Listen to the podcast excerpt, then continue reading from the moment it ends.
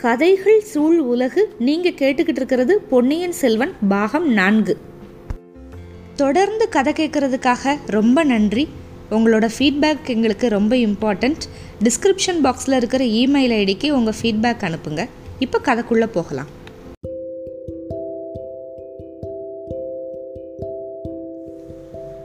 பொன்னியின் செல்வன் பாகம் நான்கு அத்தியாயம் முப்பத்தி ஏழு. கடம்பூரில் கலக்கம். இப்போ நம்ம தஞ்சாவூருக்கு வந்ததுலேருந்து கடம்பூரில் வந்து ஆதித்த கரிகாலன் என்ன பண்ணிக்கிட்டு இருக்காங்க அங்கே என்ன நடக்குது அப்படிங்கிறத பற்றி நம்ம பார்க்கவே இல்லை. இந்த அத்தியாயத்தில் வந்து கடம்பூரில் தான் பார்க்க போகிறோம் ஆதித்த கரிகாலன் வந்து கடம்பூர் மாளிகைக்கு வந்ததுலேருந்து அந்த மாளிகையில் அது வரைக்கும் நிரந்தரமாக இருந்தவங்க அதாவது கடம்பூர் சம்புவரையர் அவரோட குடும்பத்தினர் அப்புறம் விருந்தினராக வந்தவங்க பழுவேட்டரையர்கள் இளையராணி அப்புறம் எல்லா பேரும். இவங்க எல்லாருமே முள்ளு மேலே நிற்கிறவங்க மாதிரியும் நெருப்பு மேலே நடக்கிறவங்க மாதிரியுமே காலங்களிக்க வேண்டியதாக போச்சு. இளவரசரோட நாக்கிலிருந்து எந்த நிமிஷத்தில் எந்த மாதிரி அஸ்திரம் வரும் அப்படிங்கிறத யாராலையும் ஊகிக்கவே முடியல. தவியாக தவிச்சுக்கிட்டு இருந்தாங்க. சோழ சிம்மாசனத்தில் வந்து மதுராந்தகனை ஏற்றி வைக்கிறதுக்கு வந்து சதி ஆலோசனையெல்லாம் பண்ணிக்கிட்டு இருந்தாங்கல்ல? அதை வந்து கரிகாலன் வந்து அடிக்கடி ஜாட மடையாக சொல்லி எல்லாரையும் அப்படியே துடிதுடிக்க வச்சுக்கிட்டு இருந்தான். பழுவேட்டரையரால் இதை பொறுத்துக்கவே முடியல. சரி சிற்றரசர்களோட அபிப்பிராயத்தை வந்து கரிகாலன்கிட்ட வெளிப்படையாகவே பேசிடலாம். ஏன் இப்படியே வந்து பேசணும் அப்படின்னு சொல்லிட்டு சம்புவரையர்கிட்ட வற்புறுத்த ஆரம்பிச்சிட்டாரு. ஆனால் சம்புவரையர் என்ன சொன்னார்? கொஞ்சம் பொறுங்க. எப்படியும் நம்ம விருந்தாளியாக வந்திருக்கான் வெறும் முரடனா வேற இருக்கான் நம்ம ஒன்று நினச்சி வேற ஒன்றா முடிஞ்சுன்னா என்ன செய்கிறது நல்ல சமயமாக பார்த்து சொல்லுவோம். இப்போ சொல்லக்கூடாது அப்போ சொல்லக்கூடாது அப்படின்னு சொல்லி தள்ளி போட்டுக்கிட்டே இருந்தார். எப்படி இந்த பேச்சை ஆரம்பிக்கிறது அப்படின்னே இவங்களுக்கு வந்து தெரியல. ஒரு தர்ம சங்கடம். ஆனால் இது ரொம்ப நாள் இந்த தர்ம சங்கடத்தை அப்படியெல்லாம் விட்டு வைக்காமல் ஆதித்த கரிகாலனே ஒரு நாள் ஆரம்பிச்சிட்டான். எல்லாம் சேர்ந்து இருந்த ஒரு சமயத்தில் பட்ட வர்த்தனமாக அதை பற்றி கேட்டான். இவ்வளோ நாள் வந்து ஜாடமடையாக பேசிக்கிட்டே இருந்ததை கேட்டான். பழுவூர் பாட்டன்கிட்டையும் கடம்பூர் மாமன்கிட்டையும் ஒரு முக்கியமான விஷயத்தில் யோசனை கேட்குறதுக்கு தான் நான் இங்கே வந்தேன். இப்போ அதை கேட்டுடுறேன் மூணு வருஷத்துக்கு முன்னால் என்னோட அப்பா என்ன சோழ ராஜ்யத்தோட பட்டத்து இளவரசனாக பகிங்கரமாக முடிசூட்டினாரு. அதுக்கு நீங்கள் எல்லாருமே சம்மதம் தெரிவிச்சிங்க. இப்போ சக்கரவர்த்தி வந்து அபிப்பிராயத்தை மாற்றிக்கிட்டாரு போல் தெரியுது. மதுராந்தகனை வந்து சிம்மாசனத்தில் உட்கார வச்சு முடிசூட்டணும் அப்படின்னு விரும்புகிறாராம் அதுக்காகவே தஞ்சாவூருக்கு வர சொல்லி எனக்கு அழைப்புக்கு மேலே அழைப்பாக வந்துக்கிட்டு இருக்குன்னு நினைக்கிறேன். நானும் போகாமல் தட்டி கழிச்சுக்கிட்டே இருக்கேன். எதுக்கு தஞ்சாவூர் போகணும்? போய் என்னோட அப்பாவோட வார்த்தையை நேருக்கு நேர் நான் ஏன் புறக்கணிக்கணும்.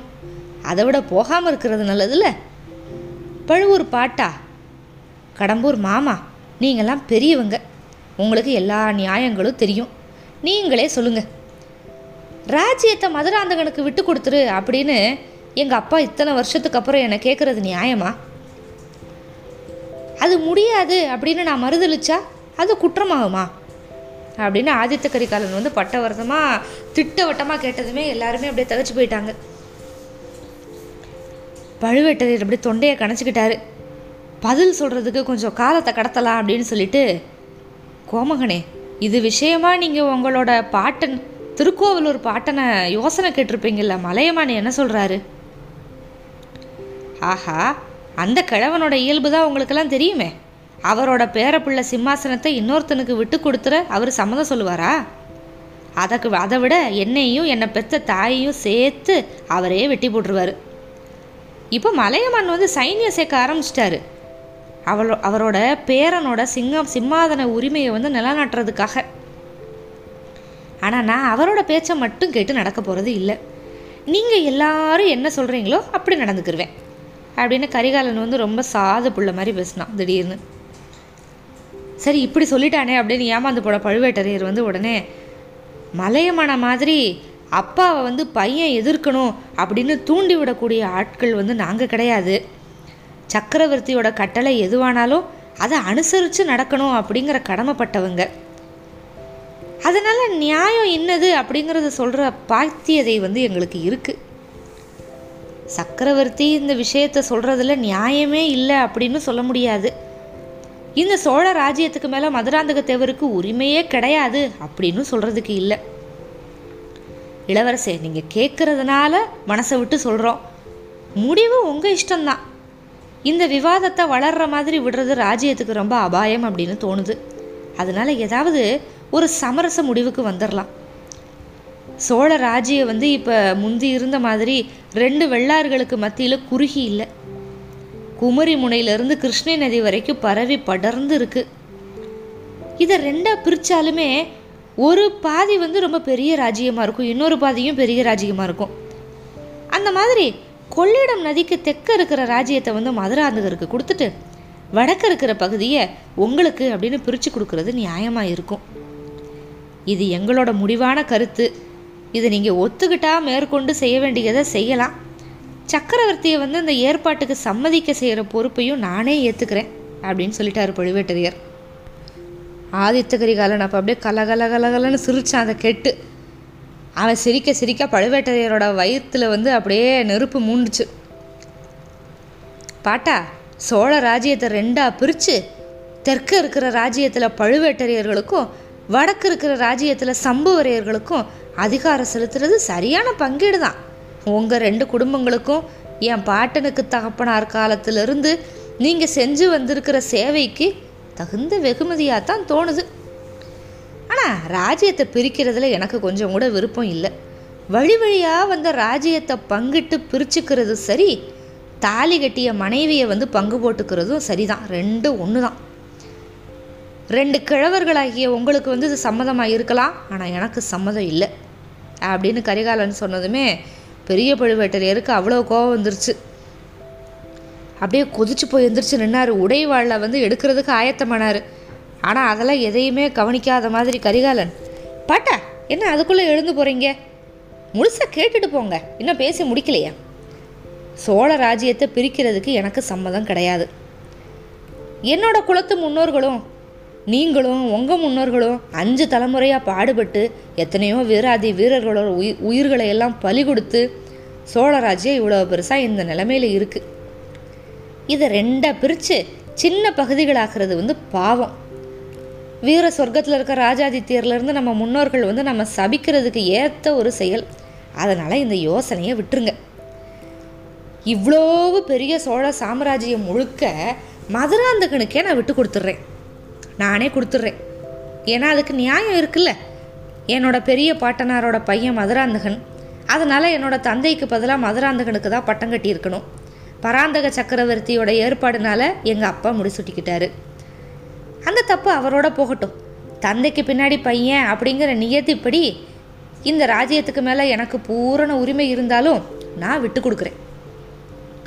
ஆனால் நான் விட்டு கொடுக்கணுன்னா எனக்கு ஒரு நிபந்தனை இருக்குது வடதிசை மேலே படையெடுத்து போகிறதுக்கு மூணு லட்சம் போர் வீரர் கொண்ட சைன்யம் எனக்கு வேணும். சைனியத்துக்கு தேவைப்பட்ட தளவாட சாமான்களும் சாம கிரியைகளும் ஒரு வருஷத்துக்கான உணவுப் பொருள்களும் திரட்டி கொடுக்கணும். மா கடலில் போகக்கூடிய முந்நூறு பெரிய மரக்கலங்களும் எனக்கு வேணும். பார்த்திபேந்திரனை வந்து கப்பல் படை தலைவனாக்கி கடலோரமாக வர வச்சுட்டு நான் தரை மார்க்கமாக வடநாடு மேலே படையெடுத்து போக போகிறேன் கங்கை நதியோட முகத்துவாரத்தில் நானும் பார்த்திபேந்திரனும் சந்திப்போம். அதுக்கப்புறம் இன்னும் வடக்கில் போவோம். என்னோட குலத்து முன்னோன் என் பேர் வச்சிருக்கிற கரிகால் வளவன் இமயமலை மேலே புலிக்கொடி நாட்டுனா அப்படின்னு கவிஞர்கள் வந்து பாடி வச்சுருக்காங்க. அதை நான் இப்போ மறுபடியும் சாதிப்பேன்.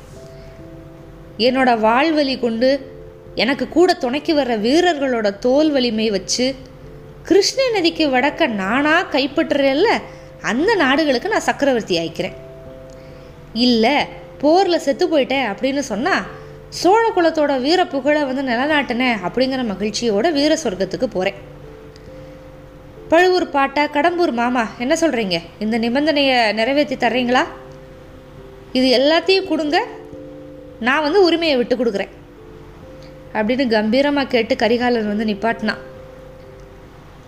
கிழவர்களுக்கு வந்து என்னடா இவன் எதிர்பார்க்காம என்னென்னமோ பேசுகிறான் அப்படின்னு சொல்லிட்டு பார்த்துட்டு அப்புறம் பழுவேட்டரையர் தான் கொஞ்சம் நேரம் கழிச்சு தடுமாற்றத்தோட இளவரசே உங்கள் நிபந்தனையை ஒத்துக்கிறதுக்கு நாங்கள் யார்? எங்களுக்கு என்ன உரிமை? சக்கரவர்த்தி எல்லாம் இதை பற்றியெல்லாம் கேட்கணும் இதுக்கெல்லாம் நாங்கள் எப்படி முடிவு சொல்ல முடியும்? சக்கரவர்த்தியோட பேரை சொன்னதுமே கரிகாலனுக்கு ரொம்ப கோபம் வந்துருச்சு. இப்போ இடி முழக்க குரலில் மறுபடியும் கர்ஜனை பண்ணுறான் பாட்டா சக்கரவர்த்தியோட பேரை சொல்லி யாரை ஏமாத்தலான்னு பார்க்குறீங்க என்ன ஏமாற்ற முடியாது. எங்கள் அப்பாவை உங்கள் அரண்மனையில் சிறைப்படுத்தி நீங்கள் ஆட்டி வச்ச மாதிரி ஆடுற பொம்மையாக வச்சுக்கிட்டு இருக்கீங்க. அது என்ன எனக்கு தெரியாது நான் நினச்சிங்க? சின்ன பழுவேட்டரையர் அனுமதி இல்லாமல் யாராவது என்னோட தந்தையை பார்க்க முடியுமா? என் தம்பியை ஈழத்துலேருந்து சிறைப்படுத்தி கொண்டு வர்றதுக்கு என்னோட தந்தையை கட்டளை போட்டார் அப்படின்னு சொல்கிறாங்கல்ல அது சக்கரவர்த்தியோட சொந்த விருப்பமா? இல்லை உங்கள் கட்டாயத்தினாலையா? தேச மக்களோட கண்ணுக்கு கண்ணான அருமை மகன் வீராதி வீரன் இவனை வந்து பிடிச்சிட்டு வாங்க அப்படின்னு சொல்லிட்டு எந்த தகப்பனாவது இஷ்டப்பட்டு கட்டளை போடுவானா? சரி அருள்மொழியை சிறை பிடிச்சிக்கிட்டு கொண்டு வந்து கடலில் மூழ்கடிச்சு கொண்டுட்டதா உங்கள் மேலே இன்னைக்கு சோழ நாட்டு மக்கள் முழுக்க ஆத்திரப்பட்டுக்கிட்டு இருக்காங்க. இளவரசே அப்பேற்பட்ட அபாண்டமான பழியை யார் சொன்னது? சொன்னவனோட நாக்கை துண்டிச்சு அவனைய கண்ட துண்டமாக்குவேன் அப்படின்னு பழுவேட்டரையர் அலறாரு. ஓஹோ பழி சொல்கிறவர் ஒருத்தராக இருந்தால் நீங்கள் கண்ட துண்டம் பண்ணலாம். பதினாயிரம் லட்சம் பத்து லட்சம் பேர் சொல்கிறாங்க அவ்வளவு பேரையும் நீங்கள் தண்டிச்சிங்கன்னா சோழ நாடு வந்து பெணக்காடு சுடுகாடாக இருக்கும்.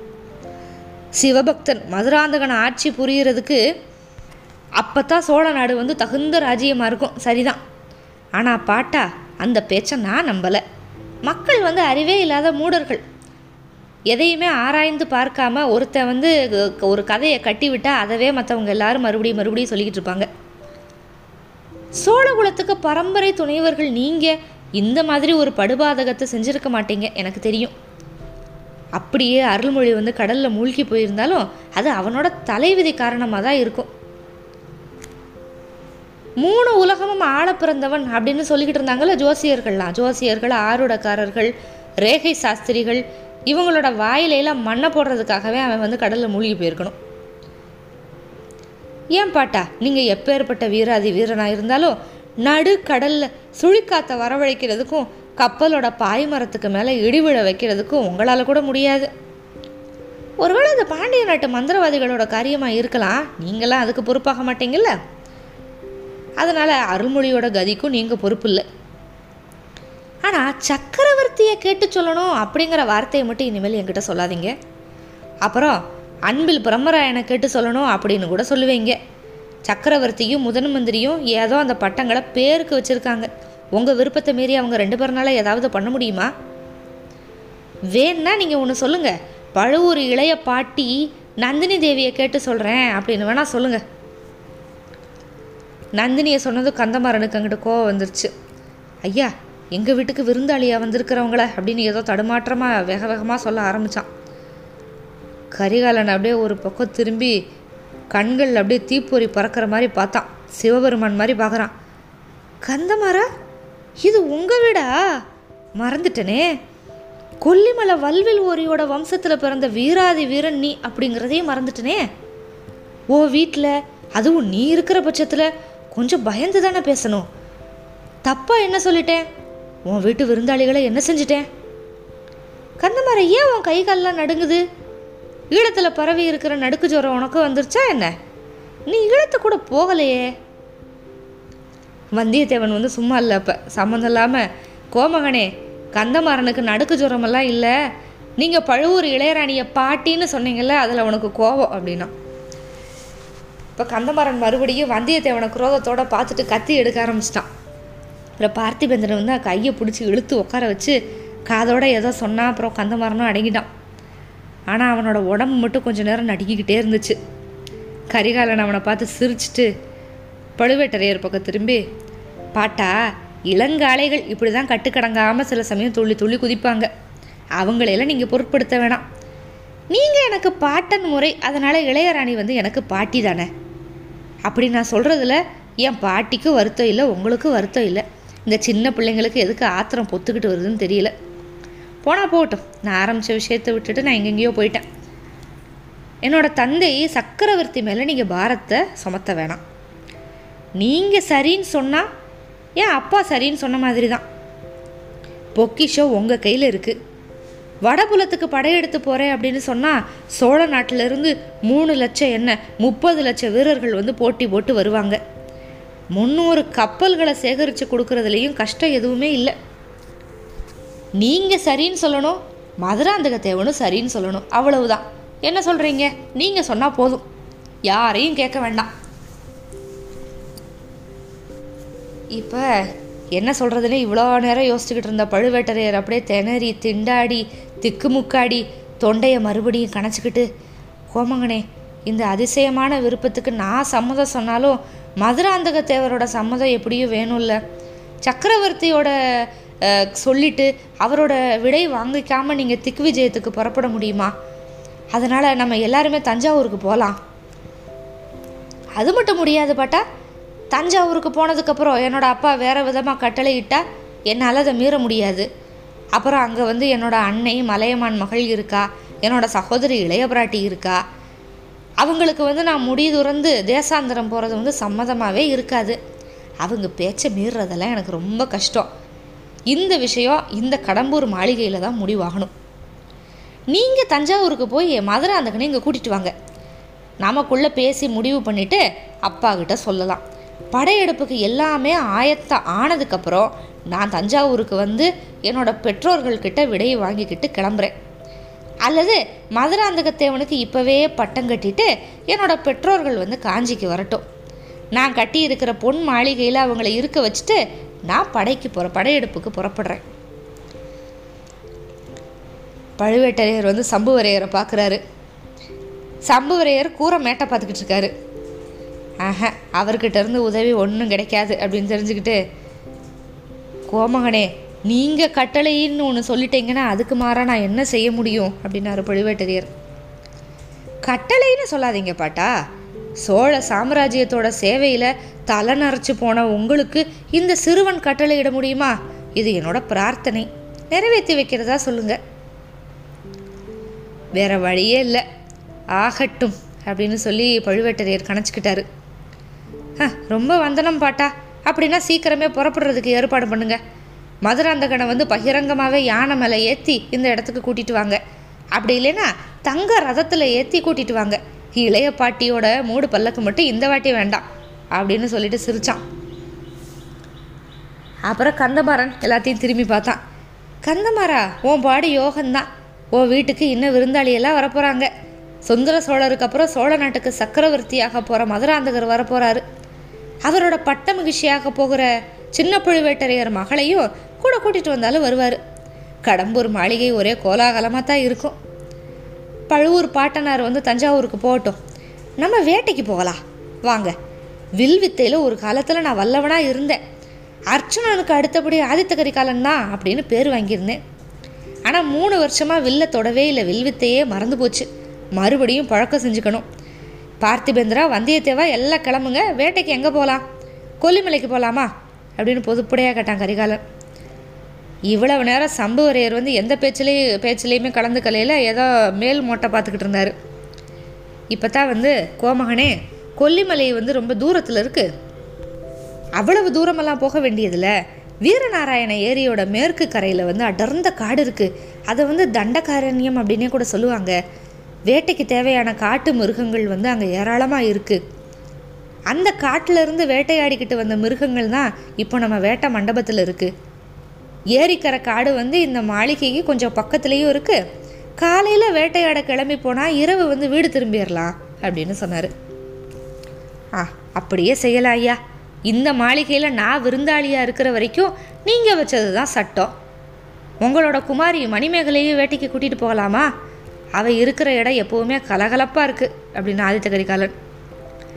எனக்கு ஆட்சேபம் இல்லை மணிமேகலையும் கேட்டு பார்க்கலாம். இப்போ கந்தமரன் குறுக்க வந்துட்டான். வேட்டைக்கு போகிற இடத்துல பெண்கள் எதுக்கு? அவங்க பத்திரமா இருக்காங்களான்னு பார்க்குறதுக்கு தான் வேலை சரியாக இருக்கும்.